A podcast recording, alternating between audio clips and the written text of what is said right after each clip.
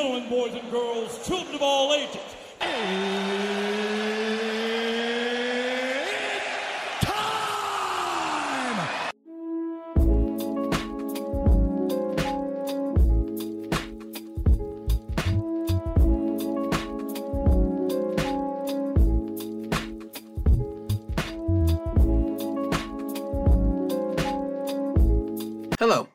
To my Two Cents Podcast, episode 53, which is entitled Unknown. I am your host, G2, and today I'm going to give you uh, the National Food Days of the week before I give you the topics. And today, being December 19th, it's Hard Candy Day and also Oatmeal Muffin Day. Tomorrow, December the 20th, will be Sangria Day.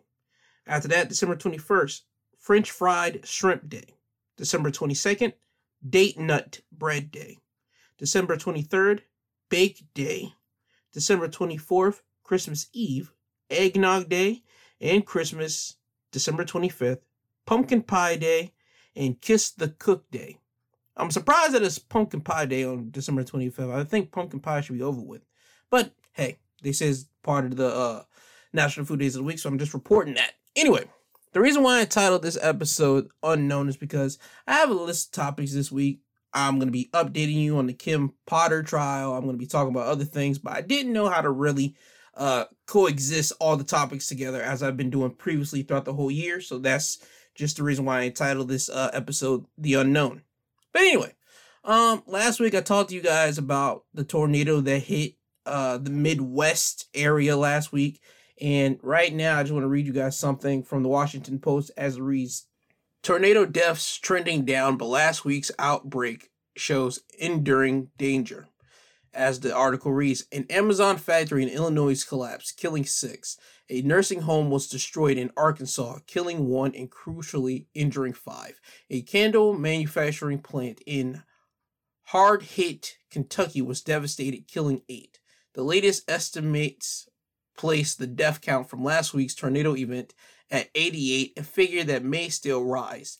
The number of fatalities indicates tragedy without very much modern, persistent, a stark deviation from recent tornado outbreaks in which there was considerably less loss of life. So, meaning that not a lot of people did lose their lives by as much carnage as you did see last week throughout uh, the Midwest area where the tornado did hit, especially in Kentucky area, because when you look at uh, Kentucky and especially the places that the tornado did hit, you see all these houses ravaged. I mean, you see certain houses not ravaged, but I mean, there is about to get 80% of the houses in that certain Kentucky uh, landscape in that location that were completely just destroyed and distraught now.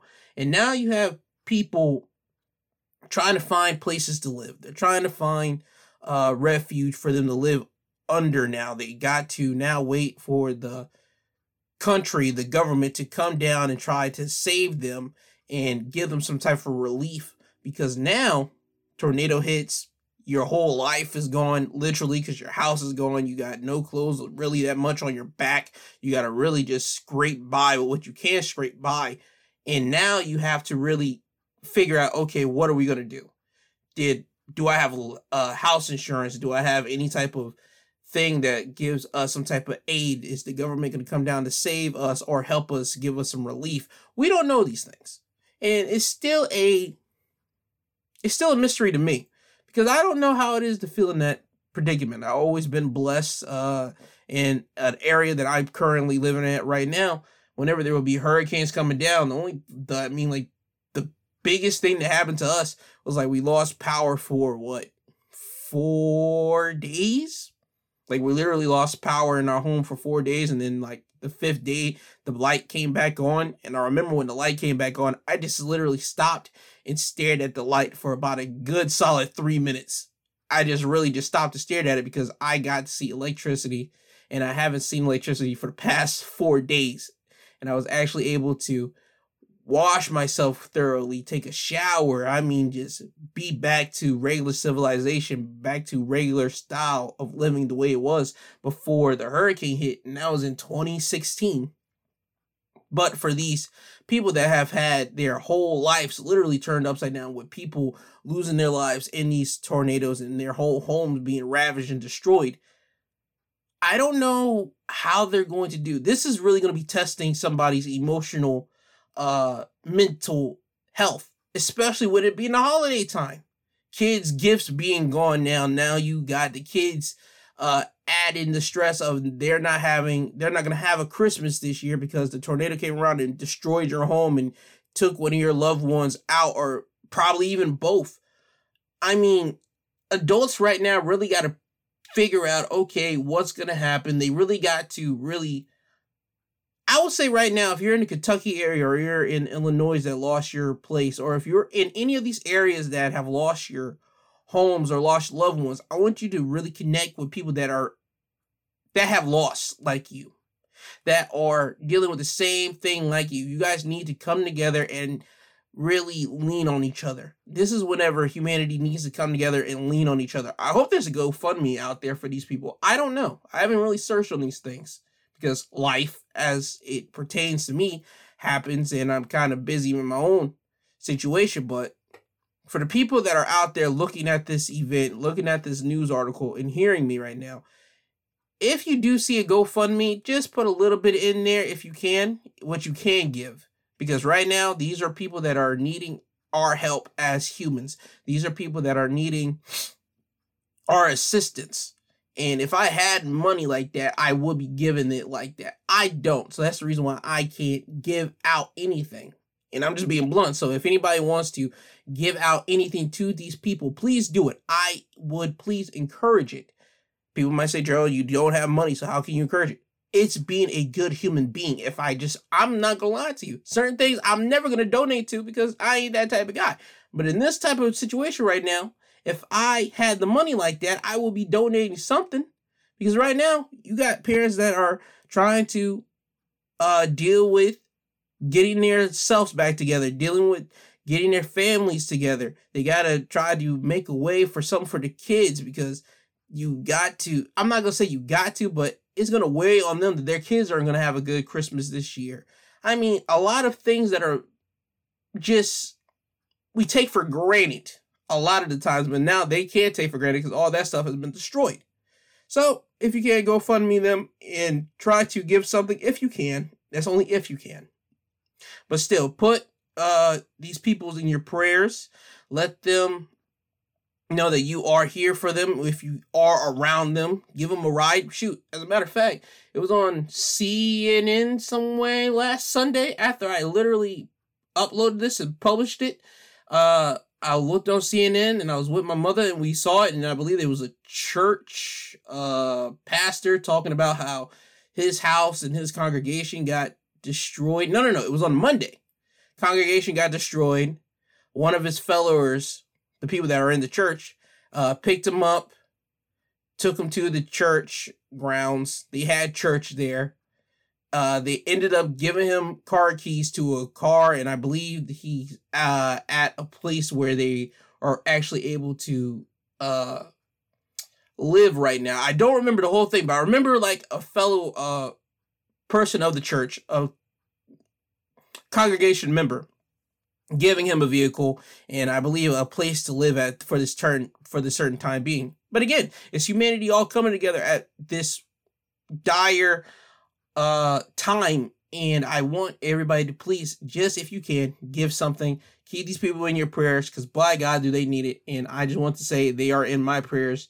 Now let's get on to other topics. Um I want to give you guys an update on the Kim Potter trial. Um this week she got on the stand but before she got on the stand a sergeant testified that he never heard of an officer accidentally drawing their gun instead of a taser. Uh, Tuesday during the trial, a sergeant, Michael Peterson, who leads training on the use of tasers at the Brooklyn Center Police Department, went up there and testified. And this is coming from Insider. Uh, Peterson, who's a 16 year veteran of the Brooklyn Center Police Department, who has been a use of force instructor since 2007. He was called on he was called to the stand by prosecutors in the trial of Kim Potter, the former Brooklyn Center police officer who killed Daunte Wright. Potter, who has claimed she accidentally shot Wright during a traffic stop in April 2021, saying uh, she mistook her firearm for the less than lethal taser. She was charged with first and second degree manslaughter and pleaded not guilty to both charges. Tuesday, Minnesota Assistant Attorney General Matthew Frank, who is leading the manslaughter case against Potter, asked Peterson if he has ever heard of such a thing. He says, In all the years that you've been working at the Brooklyn Center Police Department, Frank asks, Have you been aware of any other officers who have been drawn, who had drawn their handgun when they meant to draw their taser? Peterson replied, I don't. He said he was less certain if anybody had made such a mistake during a training session, saying he has conducted so many over the years, it would be hard to say for sure. Earlier in the day, Peterson said officers were also taught not to use a taser on someone operating a vehicle. Potter shot Wright while he was in the driver's seat of his car, which crashed into another moments later. Peterson's testimony came after a Brooklyn Center police officer spoke about the department's policy on the use of tasers. Garrett Fleshland, a police commander, explained that officers are taught to keep their tasers on their non-dominant side. He testified that he prefers to keep his in the non, well, in the cross draw position, which requires reaching across one's body with the do- dominant hand to grab the taser, the handle of which is facing the front. Body cam footage shows Potter had her taser in the reaction draw position where the handle is towards the rear end. Apparently that's really like important I'm not gonna say it's really important because if that's part of the policy and the guidelines, especially when you have a dangerous and a real lethal weapon like a gun, you got to really follow the handbook because if you don't, you are you're you're not doing your job. I'm just gonna put it like that. When you're driving and you're starting off driving, you have both hands on the wheel. Certain people, when they drive now, after they got their driver's license, certain people drive with one hand, certain people drive with their left or right, certain people drive with uh, both of their hands still. Certain people put it at the nine uh, o'clock position, like you would see on a clock, right where you put your hand on the steering wheel. Certain people put their hands at the 11 o'clock position. Certain people put their hands at the four, eight o'clock position on the wheel. It's all about being safety and how you drive a vehicle, but there's only one way you can drive a vehicle. You got to have your hands on the wheel. When you are a police officer, apparently you got to have your uh, gun on the side where it's well, as it said from the police uh, commander over here. Uh, they're kept it on. Well, they keep the taser on their non-dominant side. So I mean, that tells me that their gun has to be on their dominant side. So so you could whip it out much more quicker. That's the only thing I could get out of this. So Kim Potter must have quickly reacted and grabbed her gun on her dominant side, on her dominant hand, and quickly did what she did to Daunte Wright because you can see it even on the camera footage. You don't see her whip it out quick, but you see her uh, having the gun, pointing it at Mr. Wright, and you can hear her say taser, taser, taser. And then you see it, but it like stops it right there because the court footage always kind of like stops it there a little bit and you see the gun go off, and then you just see the next thing you know, the car is driving off. So again, with her saying taser, taser, taser, as Daunte is trying to key himself back into the driver's side, well, into the driver position, you can see that she had enough time to look down and see what she was holding to notice that it was a gun. But I digress. Uh, she gets on the stand Friday and she says that it just went chaotic. Uh, I remember yelling taser, taser, taser, and nothing happened. And then another cop told me I shot him. She said before busting into tears and holding her head in her hands. Potter, 49, testified in her own defense at her trial, where she stands to face first and second degree manslaughter charges, of course. Potter, who's a 26 year veteran cop who is white and has since resigned from Brooklyn Center Police Department, fatally shot Wright during a traffic stop in Minneapolis suburb. Uh, shortly after, whenever they play the footage in the courtroom, in the footage, you can see Potter say, Shit, I shot him, before collapsing to the ground, screaming and saying, I'm going to prison. While under questioning by defense attorney Earl Gray, Potter says she did not remember saying that she was going to prison. Potter again erupted into tears on the stand while body camera footage of the incident was played frame by frame for the jury during cross examination. The former cop appeared so visibly shaken that the court judge, uh, Renee Cho, called a break for lunch. Potter testified earlier Friday that she remembered former Sergeant Mychal Johnson, who had responded to the scene that April day with a look of fear on his face amidst the struggle with Wright moments before the shooting. It's nothing I've seen before, she said of Johnson's reaction. Potter's defense is hinging a large part of his argument on the fact that Johnson was leaning into the car from the passenger side seconds before the shooting. Johnson previously testified that he would have been probably dragged and possibly killed if Wright succeeded in fleeing the traffic stop while he was inside the car. Potter told the jury that she and another trainee officer initially pulled Wright over for an expired license plate tag and an air freshener hanging in the rearview mirror. After they f- pulled Wright over, they found that Wright had a warrant for a misdemeanor weapons violation, Potter said. Sergeant Johnson and Officer Anthony Luckey told Wright he was under arrest, and I told him he had a warrant. Potter said, adding earlier that Luckey wanted to stop the vehicle. See, again, it doesn't matter. See, I want to just get this rightly clear again. There are certain things you need to stop somebody on for. If expired tags, you got to give somebody a break. If it's an expired tag, if it's a one month expired tag, ayo, they probably the tags probably haven't come in yet something hasn't been paid off yet, or whatever the case may be, give money the benefit of the doubt for one month tag. Two to three months, okay, you can probably pull them over and like give them a tap on the window, say, hey yo, your tags are expired or something. Something like that of that magnitude, right? But just to add a date, pulled the man over also for an air freshener hanging in the rearview mirror. That is so dumb to me. I remember as a child air fresheners being sold in gas stations and you would hang them up on the rear view mirror and all this type of stuff just to get your car to smell nice. I understand because we got air wick now, you put it into the air vent and all these other things now that you don't need the thing hanging above the uh, rear view mirror. But certain people still do that. So I don't understand how that will cause somebody to say, hey, yo, we're going to grab them up and try to get them for that. It's, it's stupid to me, but all right, cool. This is where we're going with this. But getting back to the uh, trial here. She's a 26 year vet. How can you, as a 26 year vet, make that rookie mistake of not knowing which weapon you grabbed? You can say the heat of the moment is so quick, it's so fast. Let me break this to you. If you're a veteran at something, guess what? You're not making rookie mistakes. You're not going to do that.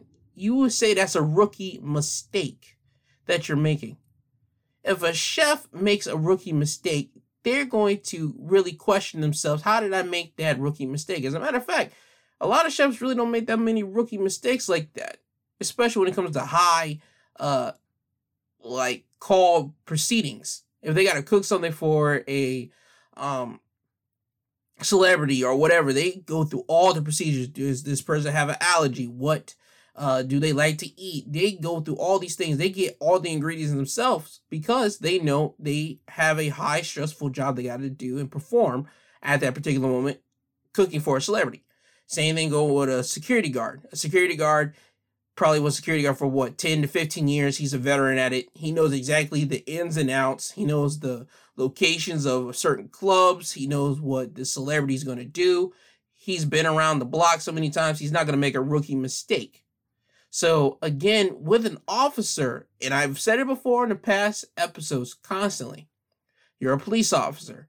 You guys hold a high level of responsibility. You guys have a high level of authority because you guys have a badge and a gun.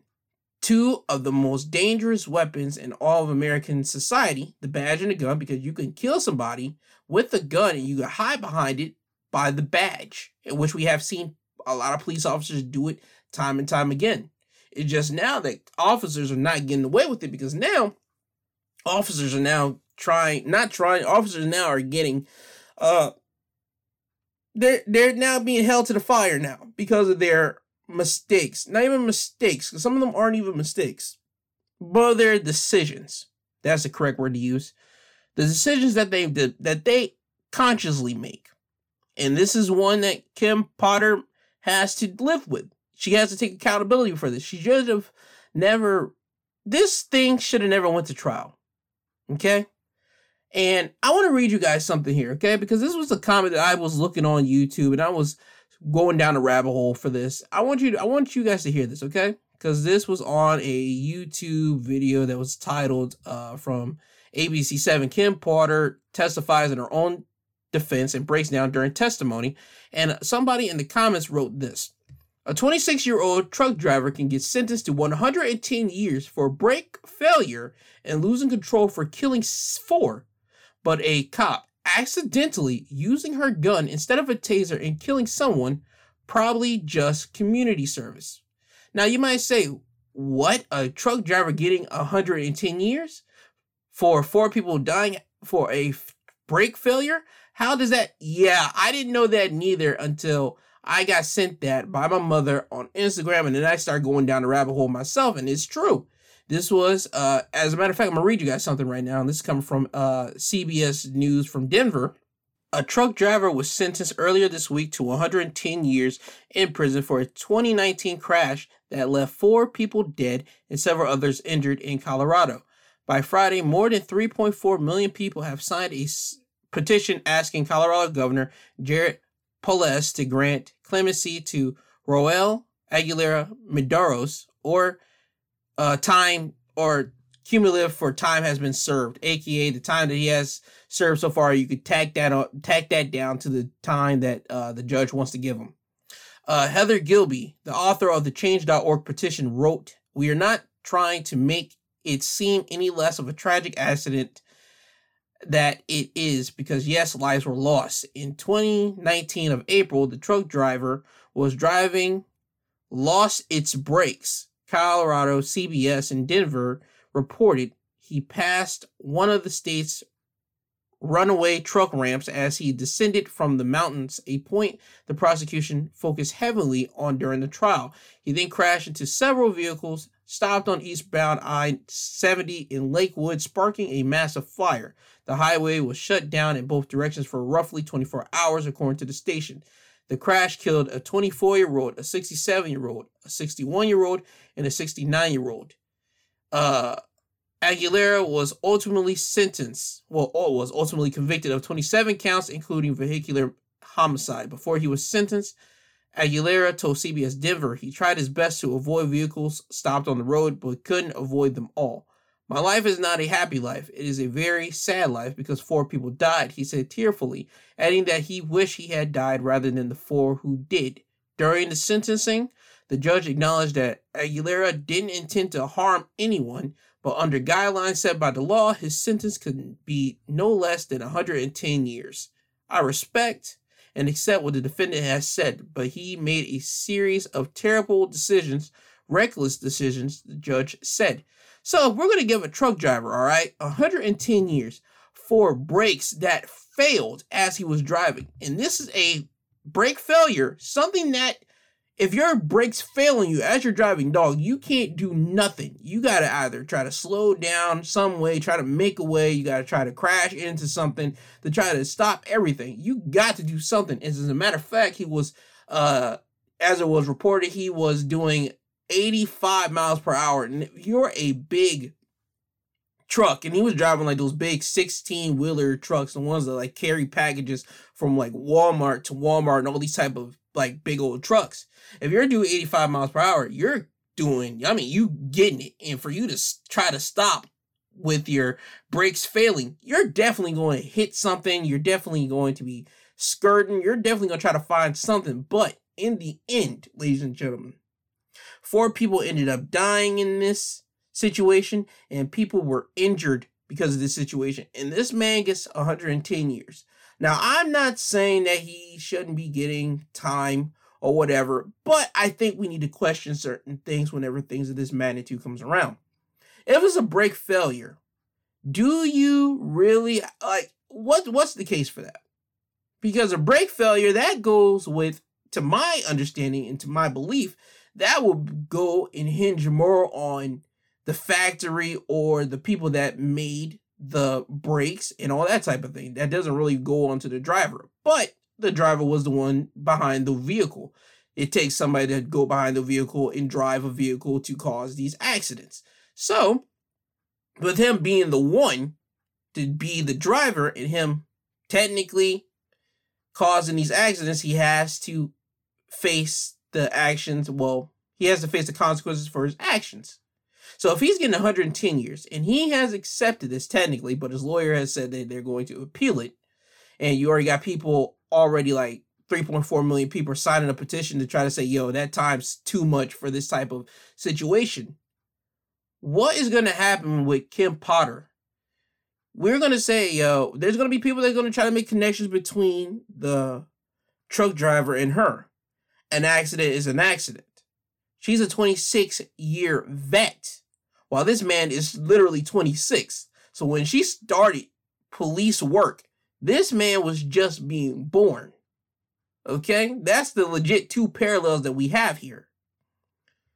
I don't know what the deal is. Whenever I hear of tragedies like a Kim Potter situation with the Daunte Wright, yo, you got to accept what happened. You got to do it. You you got to accept what happened. You knew the responsibility that you were taking whenever you're doing a big uh, job like this. Whenever you are um, a police officer, you know the responsibility that you have. You know it. There's no way you don't know the type of risk that you're taking. Everybody knows the risk that everybody's taking when you have whenever you're a police officer. Doctors know what type of risk they're taking if they happen to screw up on a surgery. That's why doctors are doctors. Yes, they look at the money, but I guarantee you there are doctors right now that are terrified to go into surgery because they know that if they screw up on one thing in surgery, they're going to be held liable and then they could be literally facing some jail time because of doing something inside of a surgical room. It is what it is. So when you being a police officer and you doing this for 26 years as a vet and you make a rookie mistake, if we're gonna go with that assumption, you still gotta pay the consequences for that, my dog. And I don't know. They're saying that closing arguments is supposed to happen this Monday. And again, we're rolling into this week.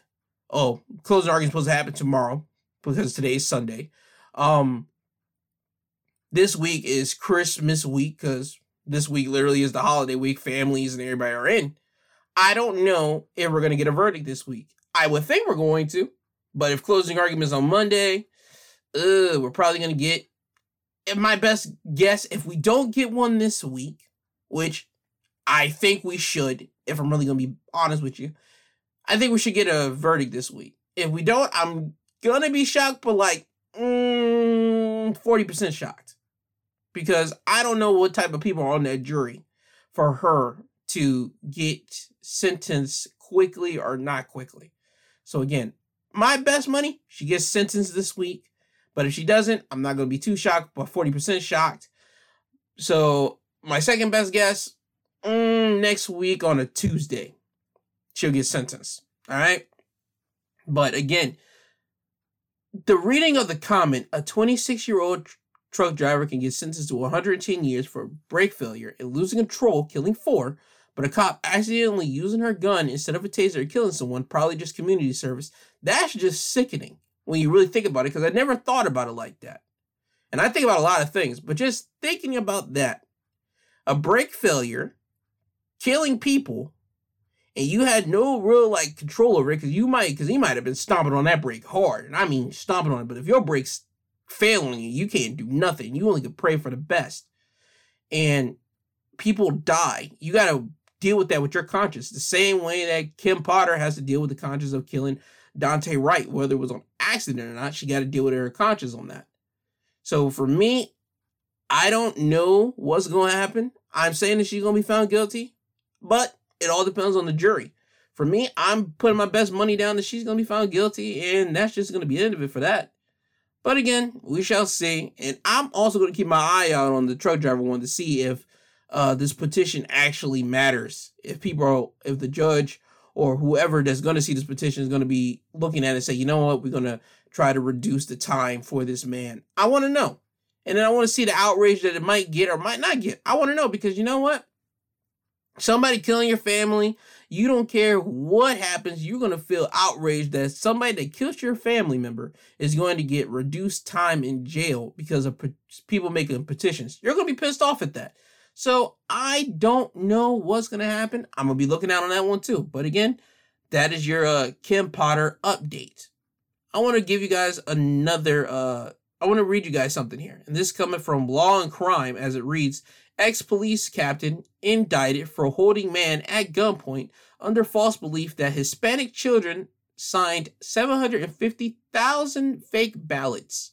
As the article reads, a former police captain under the Houston Police Department was indicted on Tuesday for allegedly holding an innocent AC repairman at gunpoint over a baseless voter fraud claim that Hispanic children were signing ballots.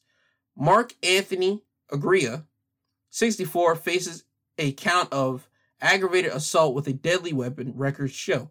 According to Mark, he had been conducting surveillance on the victim for four days under a theory the victim was the mastermind of a giant fraud and there were 750,000 fraudulent ballots in a truck he was driving. The office of the Harris County District Attorney said instead the victim turned out to be an innocent and ordinary air conditioning repairman. Mark rammed his SUV into the back of the victim's truck to force him to stop. In the October 19, 2020 incident, prosecutors said the repairman stepped out, but Mark pointed a gun at him, forced him to get on the ground, and put a knee on the man's back, authority says. There were no ballots in the truck, only air conditioning parts and the tools, the DA's office said. Mark got 266,400 from the right-wing group Liberty Center for God and the Country to do his work, authorities said. He crossed the line from dirty politics to commission of a violent crime, and we are lucky no one was killed, Harris County District Attorney Kim Ogg said. His alleged investigation was backward from the start, first alleging a crime had occurred and then trying to prove it happened. Mark was fired from the Houston Police Department in 2003 for his role in a street racing raid where 278 people were arrested. So hold up, let me make sure I got this right. This man wasn't no officer? This man was, oh my God, what are we doing? What are we doing? What are we doing? This man was no officer. He was nothing. This man just was out here just not oh my god, he got paid to do this. He got paid a cool six figures to do this. Dog, listen, I don't know how politicians oh no, let me stop that right here. Politicians and political groups will screw you over. Understand me? I wonder, did they give this man some type of not even political staff? Did they give this man some type of high power attorney that's going to fight his battle for him? I want to know that because you know what? If he got six figures from this political group to do this job, are they going to look after him? Because this man is now in jail because of his own reconnaissance. He did this because he took the money from them. But is he going to like turn like snitch on them? Because I would like to think that, yo, if you got six figures from this political group, you would think that they should be trying to ride with you all the way. But since there was nothing to this baseless, baseless claims of 750,000 ballots being in this man's back of this uh, truck, and now this man's basically left out to cold and dry, high and dry by this uh, political group, this man has to face this thing by himself. It's just ridiculous to me when you really read all these articles and all these things happening to people left and right, how dumb people are. And this man was truly dumb. I want people to understand this, and I want you to hear me and hear me well, because right now we're kind of dealing with this right now too. Politicians and political groups do not care about you. I'll say it again for the people in the back to understand and really, really hear me out here. I'll say it to you slow. Politicians and political groups do not care about you. You understand? Politicians and these big political groups, they're nothing but people shaking hands behind closed doors. You understand me?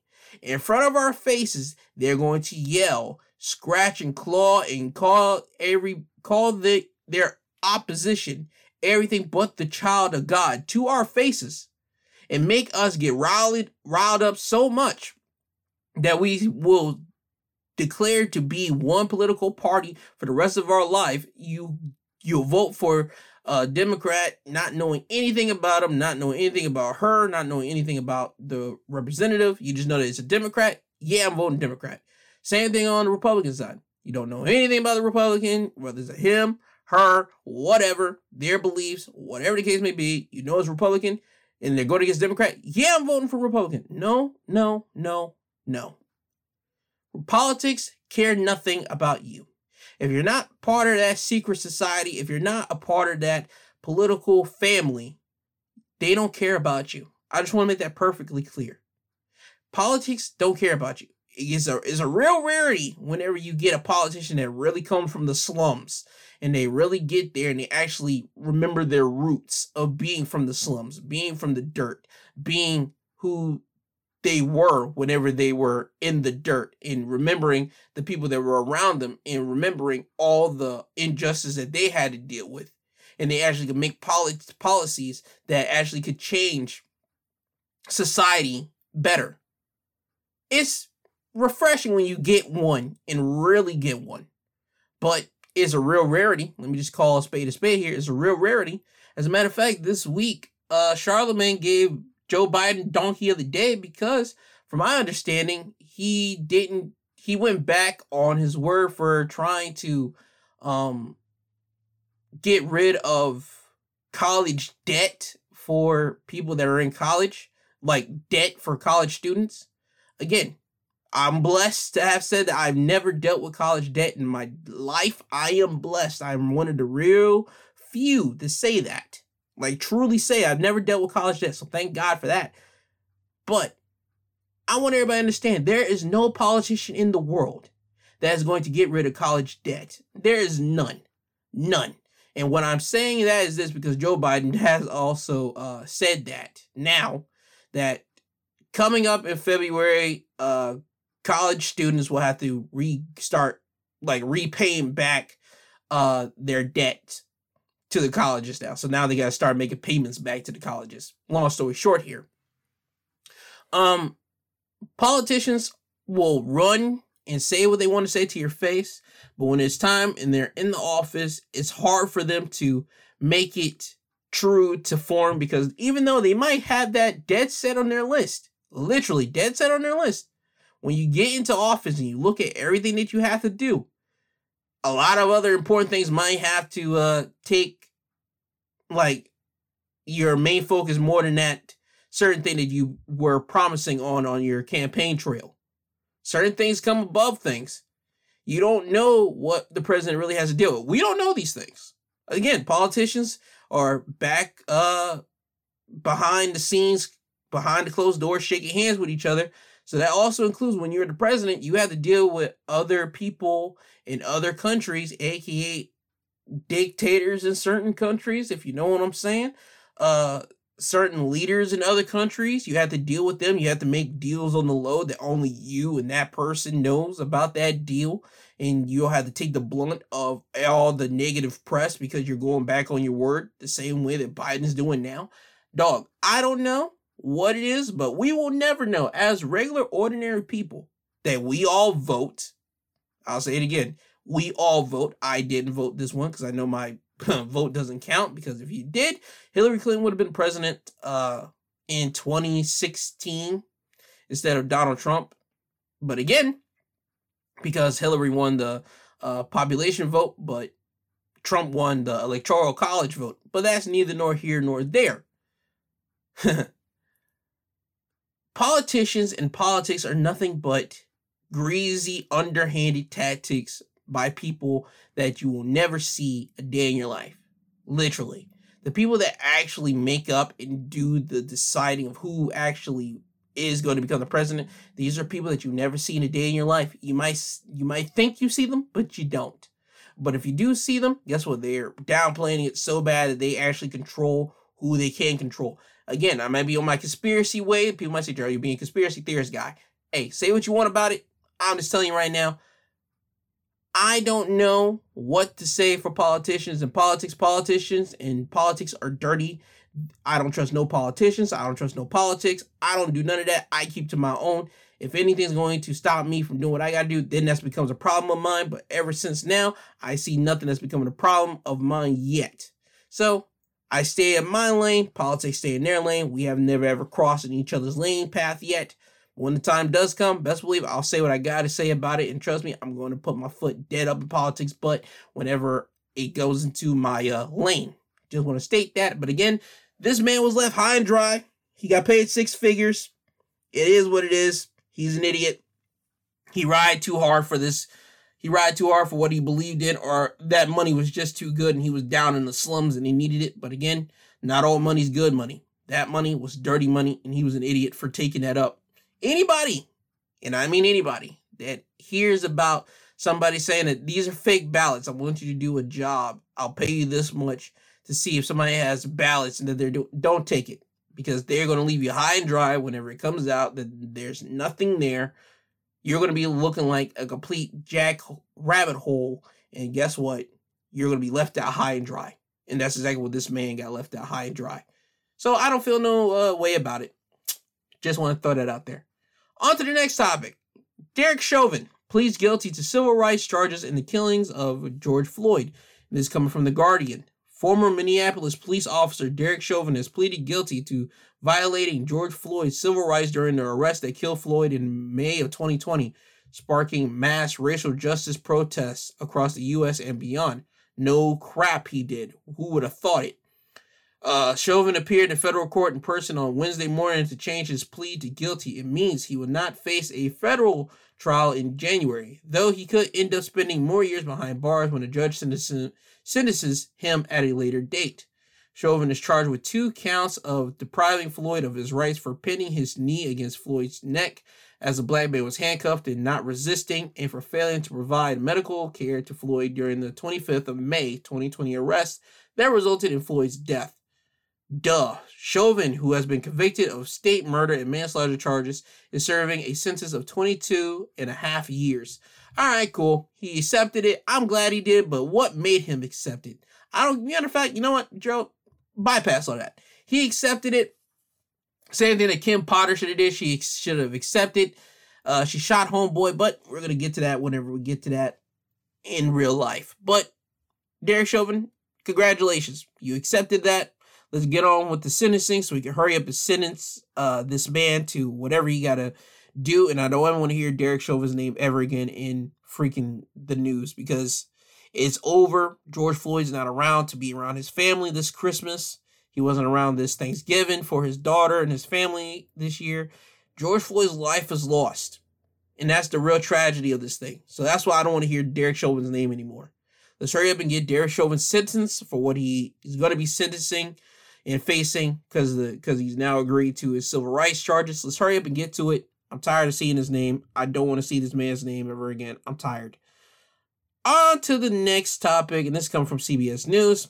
As it reads, Louisiana judge caught using racist slur disqualified from working. All right.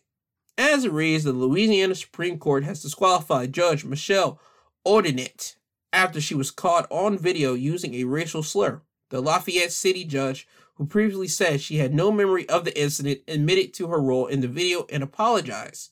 Friday's order said that Michelle is disqualified from exercising judicial functions without salary during the pendency of further proceedings in these matters. A video circulated on social media did not show Michelle's face, but displayed what looked like footage of an attempted burglary on a television screen at the judge's home. Voices, one of which is Michelle, her attorney Dan Calilio, confirmed Wednesday, can be heard in the background. They are laughing and using racist slurs. In a statement from Dane on Wednesday, the attorney said Michelle feels humiliated, embarrassed, and sorry for what she has done and the harm she has caused to the community. Dan added she requested a leave of absence without pay. Michelle has previously claimed to have taken a sedative to have taken a sedative at the time the video was made and that she didn't remember it. She told CBS affiliate KLFY TV that she had she and her children were the victims of an armed burglary.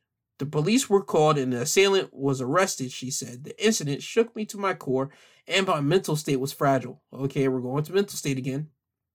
Anyone who knows me and my husband knows this is the this is contrary to the way we live our life. She added, I am deeply sorry and ask for forgiveness and understanding as my family and I deal with the emotional aftermath of this armed burglary.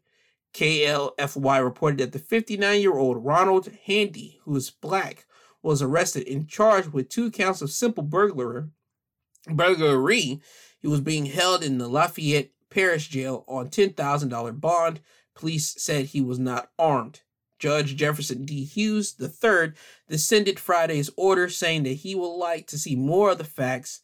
While I condemn the language reported in the media at this point, we all have our media reports, he wrote. There is no public recall for Louisiana judges, so only a direct decision from the Louisiana Supreme Court will remove Michelle from her bench.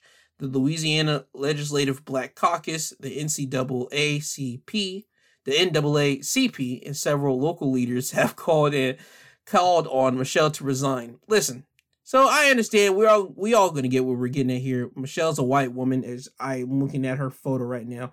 And you mean to tell me that she's saying that she popped a pill because, well, a man broke into her home and basically attempted to burglarize their home. And we're saying that she basically called him a, a nigga or nigger. All right, let's let's let's cut it Let's cut it. Say what it is. She called him a nigger out of anger and spite because he tried to break into her home. All right. I'm going to say it again, and I'm going to say it all for everybody to understand. White people, Asian people, my Hispanic people, anybody that is not of black descendant, and you know what I'm talking about, black descendant, you know what I mean by that.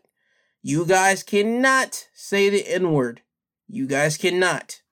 I repeat, you guys cannot say the N word. It's not okay. It's not fine. It's not cool.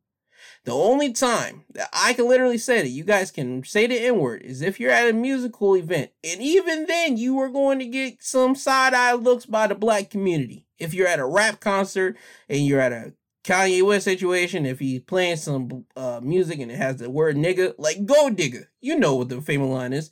I ain't saying she a gold digger, but she ain't messing with no broke. You know the word. If you're at a Kanye West concert and he happens to break that out, and you happen to say that line, and you surround black folks, black folks might not care at that moment because they're jamming out to Kanye West at the moment. So you might get a pass literally at that point. But when you're outside of the concert and you happen to say the N word, you're not going to get a pass on that.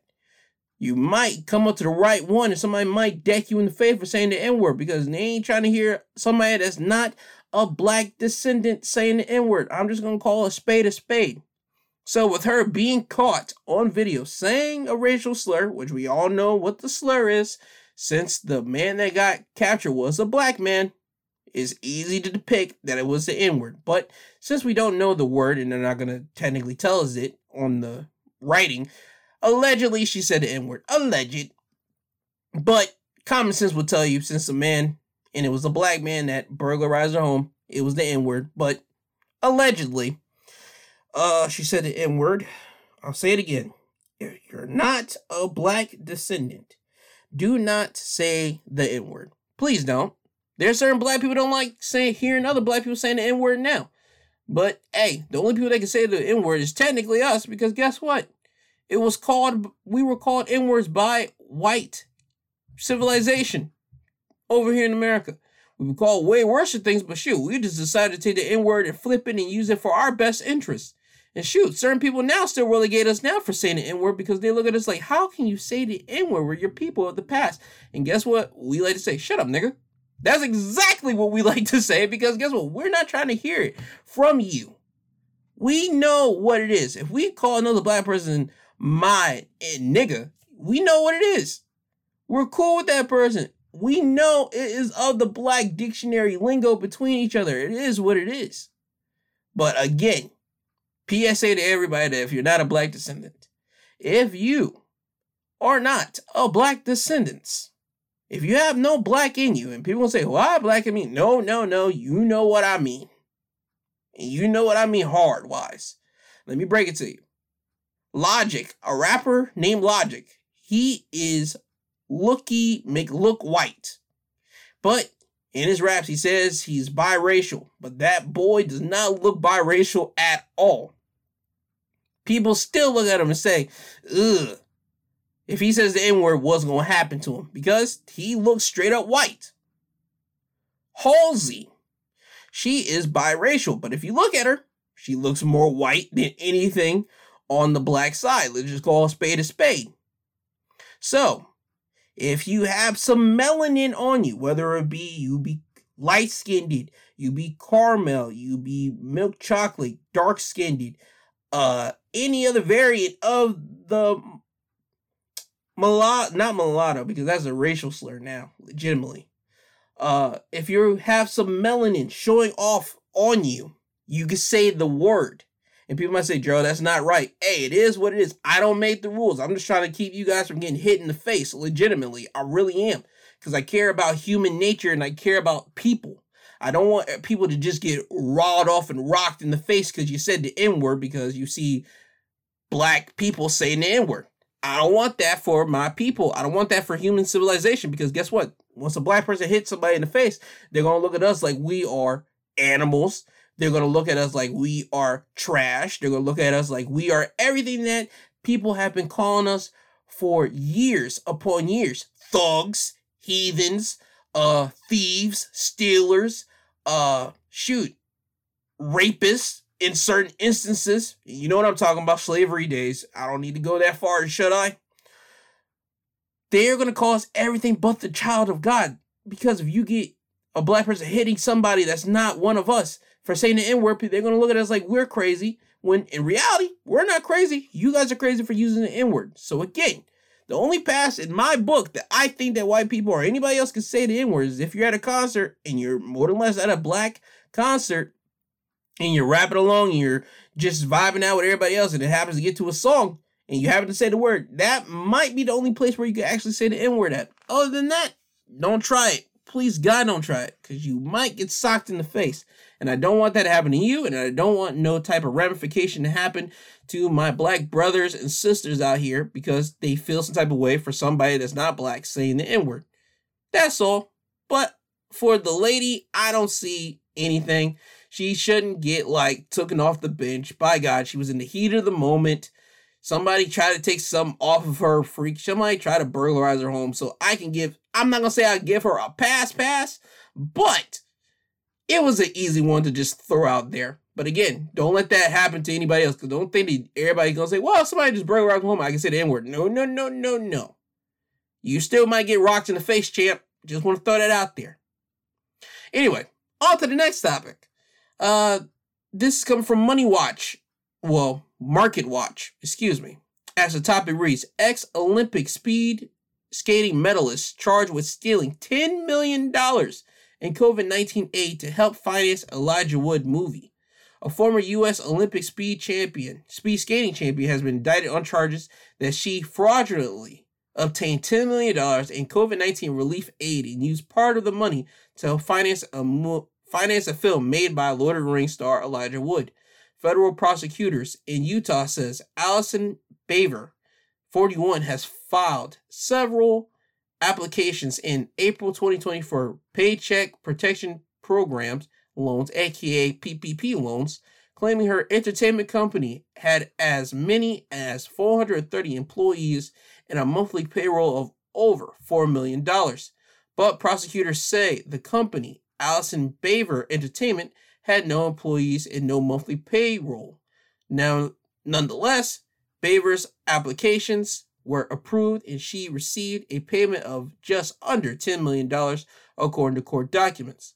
A message left with Baver, who leaves who lives in Taylorsville, Utah, wasn't immediately returned. It wasn't immediately clear whether she had retained a lawyer. Prosecutors say Baver used 150,000 of the money to help finance a film called No Man of God that was produced by Woods Production Company uh, Company X, the film about the relationship between serial killer Ted Bundy and a FBI special agent, was released earlier this year and starred Wood as the FBI agent. Baver is listed in the film's credits as an executive producer, and according to IMDb had an uncredited role in the film. All right, so they're gonna basically try to grab her for that. Listen, dog, if you got, I don't understand what a PPP loan is. I don't know. People might say you get PPP loans, PPP loans. Apparently, that is a business type loan that people would try to grab from the uh, government. And from my deciphering of what that means is, if you got employees in your business and you got to keep your business afloat during the COVID timing, you use the PPP loans to pay off uh, your employees and keep your businesses afloat at this exact same time. And whenever the government rolls around and they start asking for their money back, you'll be able to pay them their money back. That's at least my understanding of what a PPP loan is. Now, for her to have no business doing a PPP loan, because we've seen, well, I've heard of a lot of black people in New York specifically having PPP loans, and they're now just getting locked up because guess what? The feds are always watching your Instagram the feds are always watching your social media accounts and they're wanting to see what you spend with their money that they're giving you that you have to pay back. Guess what? This woman had no business signing up for a PPP loan. She had no employees, she had no business, she had no production company. Yo, dog, I don't know what she was doing, but $10 million for COVID relief, yo, you got, yo, I, you got to figure that out because I don't see her pay that money back at all. So you got to find a way how you gonna get ten million dollars worth of money out of this woman. Now, whether she gets some jail time, I don't know. Me personally, you got to find a way how you get that ten million out of her. You know, you whatever's left in her bank account, take that. Make her work off that $10 million, which means that she's basically going to be working for the rest of her life because you ain't working off $10 million unless you are doing some. Uh, and I mean, I don't mean to say this in the most uh, I hope this is nasty, but let's not act like we don't live in a nasty world here, ladies and gentlemen. We've seen people work off some debts by doing some sexual favors for some people. So I'm not sure they're gonna have this uh speed this Olympian uh speed skating medalist do some sexual favors to help pay off that ten million dollars. But if you're working like a legitimate job to pay off $10 million, you are never paying off that $10 million with a legitimate job. And they didn't say in the article did she was she a um did she have some type of educational background? They didn't tell they didn't say that she was a college graduate or whatever the case may be. She might be. But again, $10 million, that's a lot to work off, my friend. That's a lot. So I don't know what she has in her bank account, but $10 million, yeah, that was a lot. She scammed the government, but boy, did that government look at you real hard and say, we're going to keep an eye on you. And boy, did you get lockety lock, click click. So we got to see uh what's going to happen here. That's one I do want to know. I haven't seen a lot of coverage for it, but I'll be sure to uh, keep you guys updated with that one as well. Uh, two more topics before I get you guys out of here. One topic is from the Washington Post. Eric Clapton. He's suing a woman who listed a bootleg CD on eBay for $11, but now she owes thousands. When a German woman listed an Eric Clapton CD on eBay over the summer, she thought the rock music purchased by her late husband decades earlier could fetch her around $11 in the online marketplace if she was lucky. Instead, it somehow got the attention of Clapton, who sued the woman for copyright infringement and accused her of selling a bootleg CD of one of his live shows from the 1980s. Now, the 55 year old widower, who did not sell the CD and claimed she did not know it was a bootleg, owes thousands of dollars in court fees.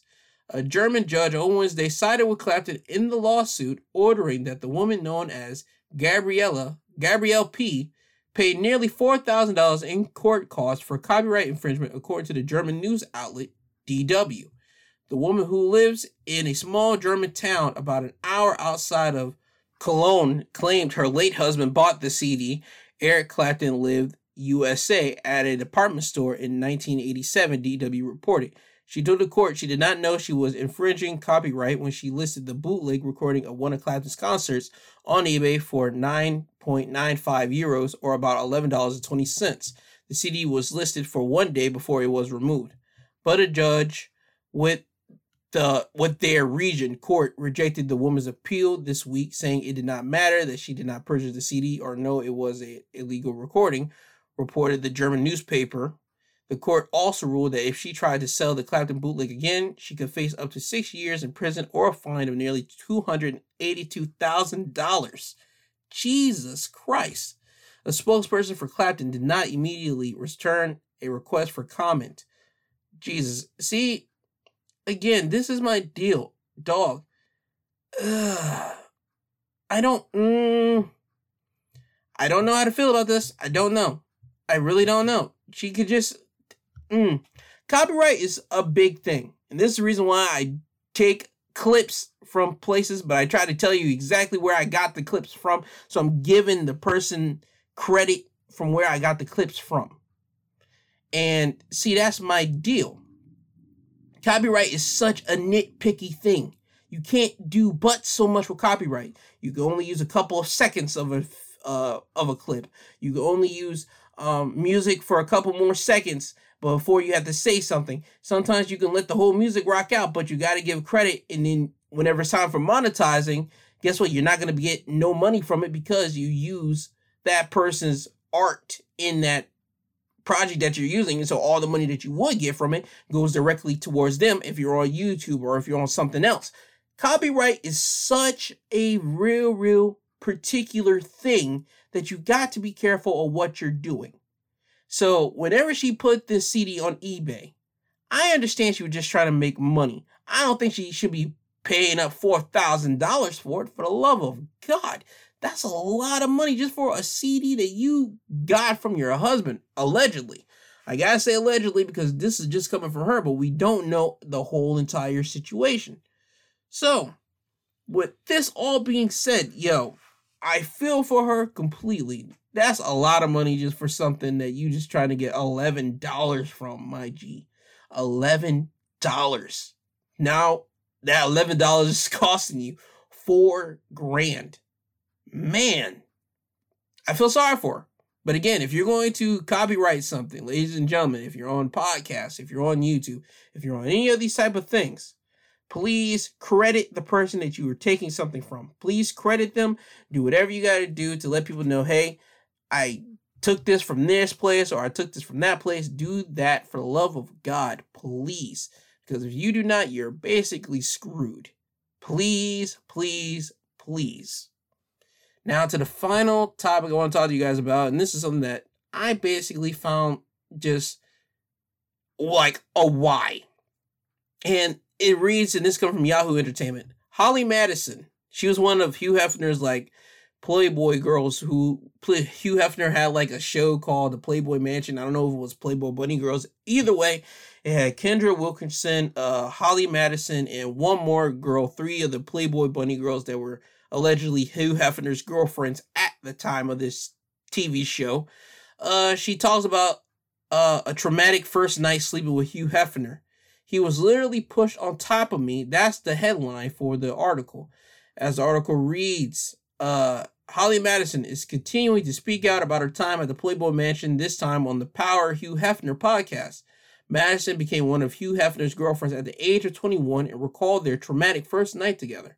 The former Girls Next Door star, there you go, now 41, had an unconventional first night, well, first date with the publishing mogul when she went to a club with him and a group of other women. I wasn't un, I wasn't necessarily expecting to have sex that night. I thought it would be more of a like a first date, even though obviously it's not a very traditional first date. I thought it would be more of the type of thing where I saw what happened, saw what was going on. If I wasn't comfortable with it, I wouldn't have to do anything and I could make my decision on whether I wanted to come back for date two or not, she shared. I wasn't necessarily expecting to have sex that night, and I definitely was not expecting to be the first one to go that night, but I was wasted and he was literally pushed on top of me. And after it happened, I was just mortified and embarrassed. It had way more of an of an emotional impact on me than I thought it would.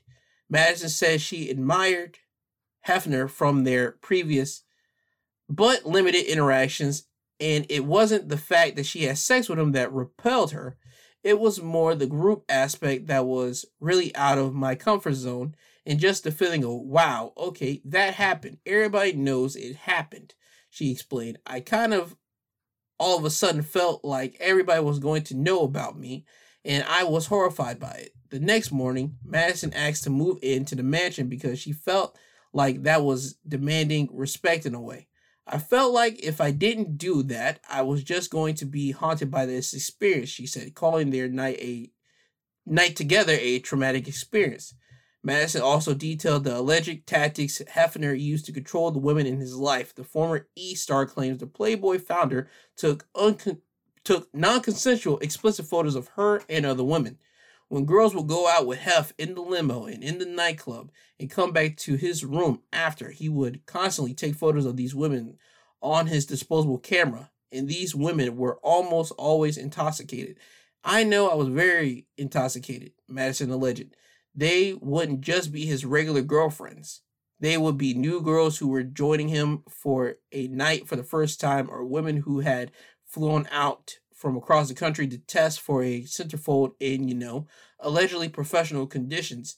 And they'd be invited out and oftentimes would be pressured, not necessarily directed directly by him. He would have some of his girlfriends do it too, pressure them to come upstairs. Anyway, he constantly taking all these pictures. All right, let's get it. Let's get to it. Dude, how yeah. Hugh Hefner Playboy. There is no way on God's green that you did not know. There's no way. I'm just gonna call a spade a spade here. Oh, you go into something with your eyes open. Playboy, naked women exposing themselves. We know what it is. We know Hugh Hefner only because of that. Same thing with Larry Flynt, hustler. You think he didn't see naked women? You think he didn't take photos of naked women? You think women didn't get naked, look like naked in front of Larry Flynt or Hugh Hefner? Come on, dog. This is where we got to stop it. Hugh Hefner is dead now. You should have said this whenever you Hugh Hefner was alive. You should have said this whenever you were around Hugh Hefner. You should have said this whenever the show dropped. Matter of fact, you shouldn't have ever been on the show if this is what you felt. People might say, well, Gerald, she's 41 now. She was 21 at the time. 20 years of experience of dealing with. Uh, no. No. No, I gotta stop her there. I gotta call a spade a spade. Once you are taking your clothes off in front of Hugh Hefner, and you're with Hugh Hefner, and might I add, Hugh Hefner was a old saggy man at that time too. So, dog, that makes me have to question your mental mind state. What did you want out of that situation too? Let's call a spade a spade. Certain times we just call a spade a spade and ask, "What the hell are you doing in these in these situations?" Like seriously, what young, vibrant, sexy, young woman who on God's green wants to go to Hugh Hefner and have sex with Hugh Hefner, looking at Hugh Hefner at that time, my man was old and wrinkled up. Come on. Come on. I'm not trying to play a hate. I mean, if Hefner had game, my man had game. I mean, that's good if he did, but who the hell knows? But by God, you went to him. Mm, I'm trying here. I really am because I want to believe all women. I have a sister. I have a mother. I have women in my life that would talk to me. I have women that I talk to if I have a problem with women's situation. I have women to talk to. I just don't understand how you you're gonna make me believe that you felt a type of way. You were on a first date with Hugh Hefner. You went up to his thing. You got drunk. First and foremost, we need to we need to stop it here. If you're no, if you know you're not a drinker, why the hell are you drinking? Let's just call a spade a spade on that too. If you're not a drinker, why do you drink? If you know that you don't supposed to take all take all these type of drinks, don't do it. If you know you're a lightweight, Take your limit. Do matter of fact, if you only drink one beer, drink half of a beer. To say, okay, I got my taste of it and I'm done. Don't drink the whole beer because guess what? You're a lightweight and you'll get buzzed off of that. So you're gonna make me the person, the recipient that's watching you and that knows that you only got one count. I'm gonna have to say, hey yo, bro, yo, you know you only take this much. I done my part now, and that's up to you. But certain times, no, you got to put that all on you because you are the only person at the end of the day that is responsible for your actions, your own actions. You got drunk and you knew that. All these other women that got drunk around Hugh Hefner, the same man that is a playboy. What did he talk to you while you were naked and tell you to get dressed, to get undressed? What? I, oh my god. I'm just trying to figure this thing out so bad. I don't Oh my god. I'm just trying to figure this out. Apparently, she dated for Hugh Hefner from 2001 to 2008. So if she got to him in 2001 at 21, from 2008, that's seven years. So she left literally at when she was 28 years old. Dog, I don't know what is going on here. So, ladies, and even you too, gents, this goes to everybody here. If you are with an elder statesperson, aka that likes to take photos of you, and we've seen some nasty photographers in our time here on this planet, and we know the nasty photographers. We've seen some of their work. We've seen some of the. We've heard about it. We're starting to hear a whole lot about people now saying stuff for the Me Too stuff, still even coming out to this day now. I want you to really stop and really think about what you're doing. Hugh Hefner's dead now. You had all this time while he was living to say something to the public. You had all this time and everything else now. Now that he's dead, you feel that you want to come out now and unburden yourself without this man having the opportunity to fight back and say something. Now you're going to have me thinking of Hugh Hefner as a nasty old man that was doing this, and doing that. I'm not doing that. Because if you go up to Hugh Hefner's room, you know damn well what's going to happen. You know it. Either you're going to get naked in front of him or something of the occasion. People might say, no, it's not. No, yes, you are. Stop it. And that's why I want people to stop doing now. If you're are at a movie casting and you go to dinner with a director, don't do that. If he says, "Oh, let's go to dinner," stop that mess right in this track and say, "Nah, I'm good." Yo, I'm here for this job right here. I'm here to get casted. I'm not here to go on a date with you. I'm here to do a job and get out. See, people want to get too friendly at these jobs, and then that's when people mix business with pleasure. And then whenever something happens, we get the O face, like, "Oh my god, I can't believe." No, what? How did this thing occur? How did it happen? See, that's my whole question. I want to know how did this happen? Yes, the initial reaction is, "Oh my god, I can't believe it." But my second one's always, "Okay, how did this happen? What centered this thing to go down? What happened?" That's my thing.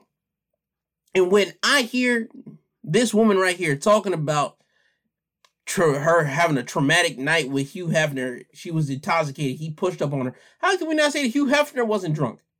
We don't know. We don't know because we're only getting one side of the story, but we can never get the other side of the story. You want to know why? Because Hugh Hefner's dead and he won't be ever be able to defend himself. That's the problem that I have technically with a couple of these tell-all books. You do these things after somebody's dead now, and they can't fight back and say something. That's my problem. If you somebody has vandalized you or hurt you in a way, you have to say these things right then and there. Don't wait till like years later and they're dead. Like, oh, now I can say something now. Hell no, you can't. You gotta bottle that up. You gotta keep that inside you now.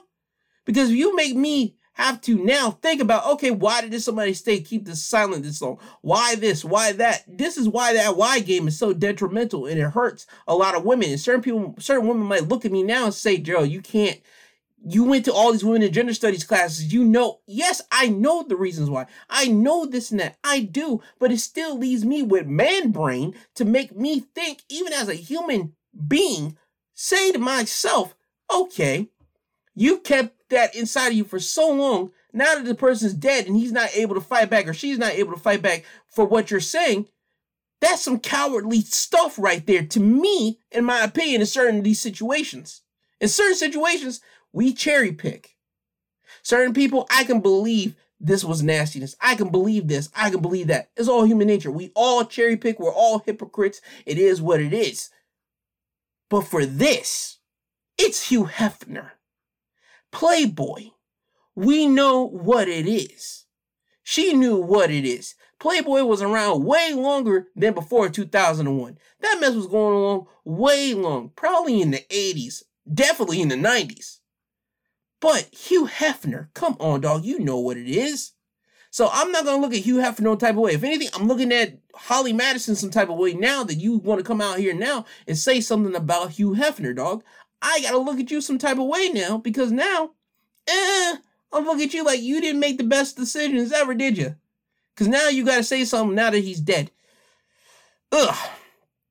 Ladies and gentlemen, whether you be a man or a woman, if you are going to go out with somebody of your chosen profession, whether it be somebody in your executive position, matter of fact, if it's somebody above you, don't go to dinner with them. If it's somebody that's equal of you, don't go to dinner with them. If it's somebody below you, don't go to dinner with them. Do not go to dinner with somebody in your exact same profession, aka the exact same job as you. If you're a model and you're going out to dinner with a photographer, you are subconsciously agreeing to something happening, whether people want to admit it or not, you are. You're agreeing to dinner. Anything after that, that's between two consenting adults because you guys went to dinner and we now as the public have to wonder okay why did she go to dinner with this person? Well she wanted to meet him and know him and this and that. You can do that at a photo shoot. You guys can talk at the photo shoot. You mean to tell me you can't scare talk after the scenes and da da da know this or that? Come on dog. There's certain things i just gotta question certain things. But again that's just me in my own mind. That's just the way i look at certain things. And it's not going to make me change unless I hear about it from somebody else from their own firsthand experience about it. But again, I don't like that Hugh Hefner's not here to fight back this certain this this allegation right here. I don't like it. I would like for people to be able to fight back and then me actually be as a human being be able to decipher between the two people's stories and make me in my own brain think, okay, I could believe this happened from her. I could believe this happened for him. I could put stories together and really depict exactly the truth in that I can live with that version of it instead of one side of a situation and will never hear about the other. See that I can never roll with that because that person's dead. I can't do it. I will never agree with it. I just need to know why did you wait so long now? That's all. Anyway, that was my rant on that one. Uh yeah, that's it. Let me get you guys my social media uh links so you guys get so I can get you guys out of here. On Twitter, you can find me at, at my two podcast. Instagram, my two cent podcast G2, and my email. If you want to yell at me, if you want to say how dare you, if you want to say to me, yo dog, you are wilding, you missed certain things. That wasn't the whole detail. If you have something to tell me, my email is my two cents pod at yahoo.com. I'll spell it out for you. M-Y, the number two, C-E-N-T-S P-O-D at yahoo.com. That email's for anybody that has listened to me to say what they gotta say. Whether you agree with me, disagree with me, if you want to talk to me about something that I missed, if you just want to talk to me, because again, holiday times are here. This week is the holiday week. This week is Christmas week. And we are all going through our own things emotionally, mentally. If you need somebody to talk to, I am here. Don't think just because you heard me talk about uh, Hugh Hefner just a couple minutes ago and you might have heard somebody being angry and upset, and you might not have liked my decision or my uh, opinion on it, don't think I'm not a human being at the end of the day. I still am. And I will love to talk to you if you feel some type of way. That has always been me. I'm really here to have those type of conversations. My email is there for you to talk to me about anything, whether you be depressed, whether you think I'm a butthole, whether you think any type of thing. Just know that I am here to have these type of conversations with you. I am always here. Anyway, I want to thank Apple Podcasts, Google Podcasts, Podbean, Audible, and Amazon Music for allowing me to still be on their uh, streaming services. But by God, they could kick me off, and they can kick me off uh, if they disagree with what I've said. But they've been rocking with the kids, so I've been great. And you can find past and future episodes on those websites and all those streaming services. And with that, always remember. I love you, I love you, I love you.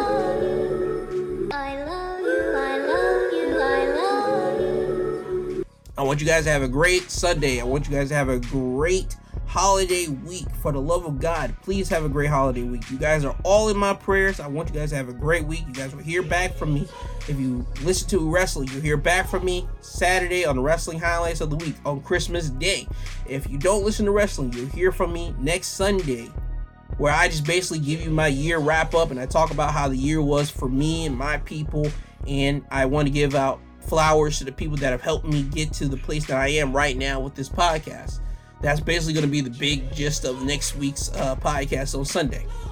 But with that, I want to say this isn't goodbye. This is until you hear from the sweet sounding voice again. This has been my two cents podcast presented by G2. I am him and he is I. I love you all. Please have a great Sunday. Please have a safe uh, holiday week, and you'll hear from me again this following Saturday or Sunday, whatever day you choose to hear from me. But other than that, Kanye, can you please take these people home? I'm tired, you tired, uh-huh. Jesus wept.